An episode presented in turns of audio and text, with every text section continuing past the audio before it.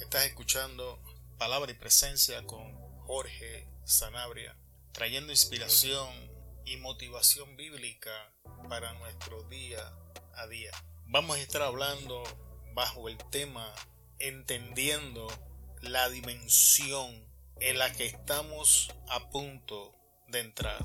Entendiendo la dimensión a la que estamos a punto de entrar. Y estamos hablando este mes bajo la serie Preparándonos para la próxima dimensión. En el primer episodio de esta serie hablamos de los tipos de unción y cómo ésta afecta o establece los ministerios en, en los que vamos a servir.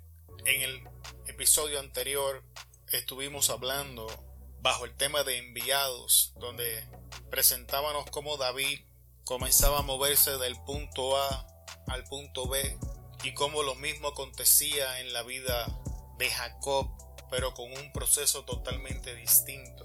Y en el día de hoy quiero presentarte, o quiero presentar y someter a tu consideración las cosas que debemos prestar atención antes de poner nuestro pie en la próxima dimensión o antes de cruzar la puerta que nos va a llevar a la próxima dimensión porque una vez entremos a esa dimensión no hay vuelta atrás. La base bíblica para la enseñanza en el día de hoy la encontramos en 1 de Samuel capítulo 17 versículo 26. Entonces David habló a los que estaban junto a él diciendo, ¿qué harán por el hombre que mate a ese filisteo y quite el oprobio de Israel? ¿Quién es este filisteo incircunciso para desafiar a los escuadrones del Dios viviente? En este punto de la entrada ya David ha sido ungido, ya David ha estado actuando donde nadie lo ve, cuidando las ovejas de su padre. David ha delegado las responsabilidades que tenía para poderse mover a hacer lo que su padre le pedía, aun cuando era algo pequeño, moviéndose en excelencia. Y ahora David llega al campamento de Israel y escucha. En, el momento que David llega, Goliat se encuentra en la línea de batalla y está retando a cualquier hombre del ejército hebreo a que salga y le haga frente. Y aquí vemos cómo la mano de Dios fue acomodando todos y cada uno de los eventos tras bastidores, o sea, detrás de la escena para que David llegara al preciso momento en el que llegó. Todas las cosas que David hizo las trajeron justamente a este punto. Las cosas que pasan en nuestra vida no son coincidencia. En estos momentos, en, este periodo de mi vida donde me encuentro, estoy pasando un proceso el cual les confieso que no entiendo pasando una situación un poco confusa porque en mi humanidad no logro hacerle sentido a los eventos que están aconteciendo en cuanto a, a mi vida. Sin embargo, puedo decir con seguridad de que estos eventos no están aconteciendo por casualidad, sino que son la mano de Dios organizando mi vida de tal forma que yo esté en el lugar indicado en el momento indicado y esta verdad no es solo mía, esta realidad se aplica a todos nosotros, los hijos de Dios que hemos puesto nuestra fe y confianza en Cristo Jesús. Y permítame decirle que las cosas que están aconteciendo en su vida no son casualidad. No importa cuán confusas puedan ser, no importa cuán difícil pueda ser la situación, no importa cuán ridícula pueda ser la idea de lo que está pasando, permítame decirle seguramente, y es que Dios está al control de lo que está pasando. La mano de Dios ha estado moviendo todas las fichas en el juego para que usted en un momento dado llegue a tiempo Presta atención a esa palabra, a tiempo, porque muchas veces nos sentimos que estamos atrasados, muchas veces nos sentimos que estamos fuera del plan de Dios, muchas veces nos sentimos que está tardando mucho y es importante entender de que todo está corriendo conforme al plan, que todo está fluyendo conforme Dios lo planificó. Nada está fuera de su control, nada está más allá de su alcance. Jesús nos enseñaba que aún una hoja que caía de un árbol, Dios ya lo tenía contado, que aún los cabellos de nuestra cabeza, Él sabe su número. El Dios Todopoderoso, el Dios omnisciente, el Dios que hizo los cielos y la tierra, el Dios creador del universo, está al control de los eventos en nuestra vida, está al control de las cosas que están aconteciendo. Y tanto la aceptación como el rechazo en nuestra vida son formas en las que Dios nos redirige y nos lleva al lugar donde debemos estar. Si David se hubiese adelantado o David se hubiese retrasado, este momento de la historia se hubiese perdido. Este momento donde David llega al campamento a entregar los panes, a entregar los quesos y a buscar el reporte de sus hermanos, es el momento predeterminado por Dios para que David escuchara las palabras de Goliat el filisteo. Dios ha predeterminado el momento donde vamos a escuchar las palabras de Goliat en nuestra vida.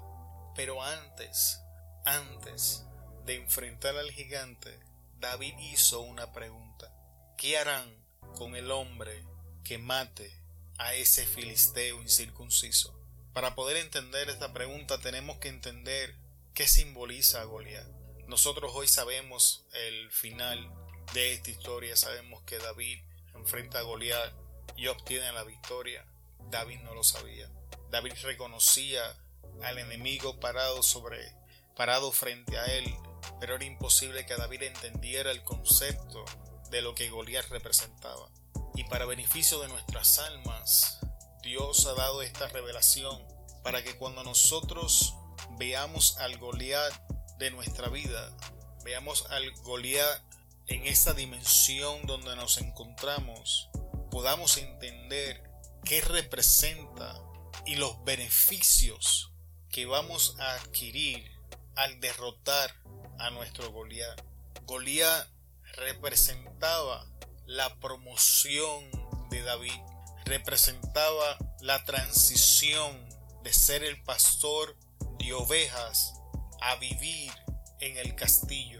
Representaba el final de una temporada y el inicio de otra. Así que Goliat en nuestras vidas representa el final de algo y el inicio de otra cosa.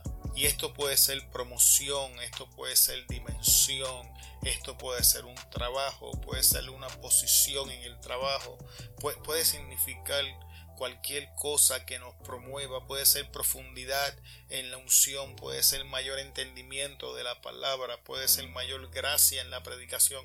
Realmente lo que importa es que entendamos que cada Goliat lleva con él el final de una temporada y el inicio de la otra.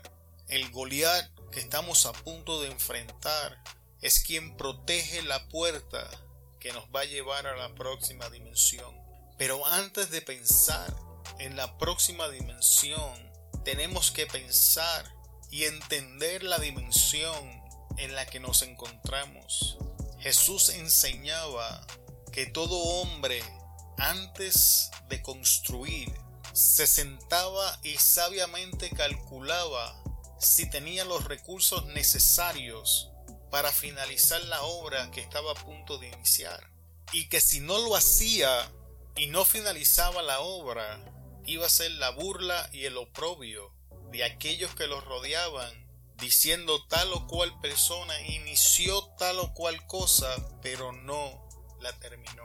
Y es prudente, antes de comenzar, esta jornada que nos va a llevar a la próxima dimensión, entender la dimensión en que nos encontramos y preguntarnos si tenemos los recursos necesarios para atravesar la puerta que nos llevará a la próxima dimensión. Porque siempre pensamos en el lado positivo de la bendición, pero nunca pensamos en el lado responsable de la bendición. Cada nivel de bendición, por un lado, reclama más responsabilidad por el otro lado.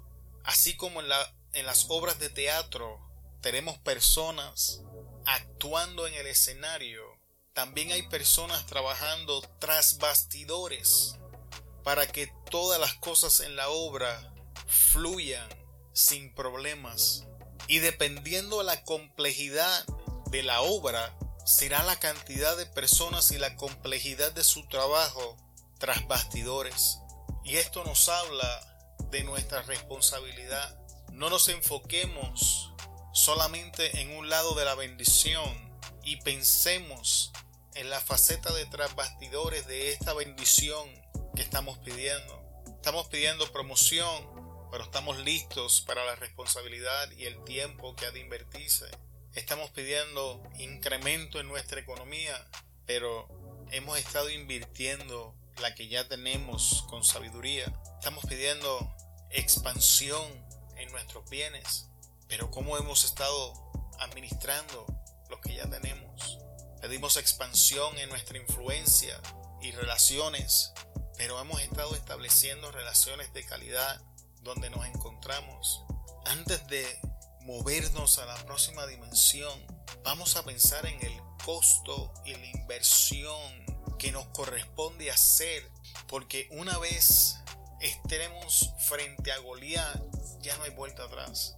Una vez entremos a esa dimensión donde tenemos que enfrentar a Goliat, ya solo nos resta pelear y cruzar la puerta. Y en este día, estas palabras están diseñadas para que meditemos cómo estamos administrando lo que ya tenemos a nuestro alcance en el episodio anterior cité las palabras del maestro que nadie que no es fiel en lo poco es fiel en lo mucho.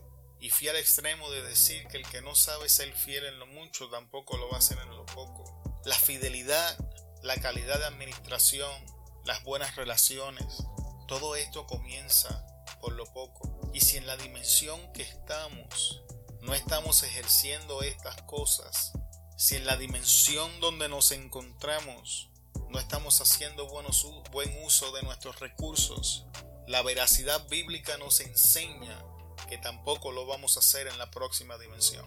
Los verdaderos cambios no acontecen por una transición de dimensión, no acontecen por fuerzas externas. Los verdaderos cambios son el producto del impacto de la veracidad bíblica en nuestro interior, acompañados de la práctica intencional de ellos en nuestras vidas y son y es entonces que cambios acontecen, cosas de calidad son generadas y automáticamente somos empujados a la próxima dimensión. He estado enseñando esto en la vida de David. David cuidó las, las, ovejas con excelencia, las protegió del oso, las protegió del león. David tomó lo que tenía y lo puso al cuidado de alguien antes de marcharse. David se levantó temprano de mañana para hacer algo pequeño y todas estas cosas prepararon la plataforma que lo llevaron a estar parado frente a su gigante. Inevitablemente si generamos cambios en lo pequeño, si asumimos responsabilidades en lo pequeño, definitivamente vamos a entrar en contacto con nuestro gigante. Y entonces comenzaremos a escuchar los beneficios que se esconden detrás del gigante. Vamos a dejar esta corta enseñanza hasta aquí en el día de hoy. Te bendecimos en el poderoso nombre de Jesús y te damos gracias por estar con nosotros hasta este punto. Puedes visitarnos en nuestra página web palabrapresencia.com. También puedes comunicarte con nosotros en Facebook, YouTube, Instagram y Twitter. Nos encuentras bajo el nombre de Palabra Presencia o mi nombre es Jorge Sanabria. Una vez más, gracias por estar con nosotros. Nos despedimos y te esperamos próximo episodio. Hasta luego.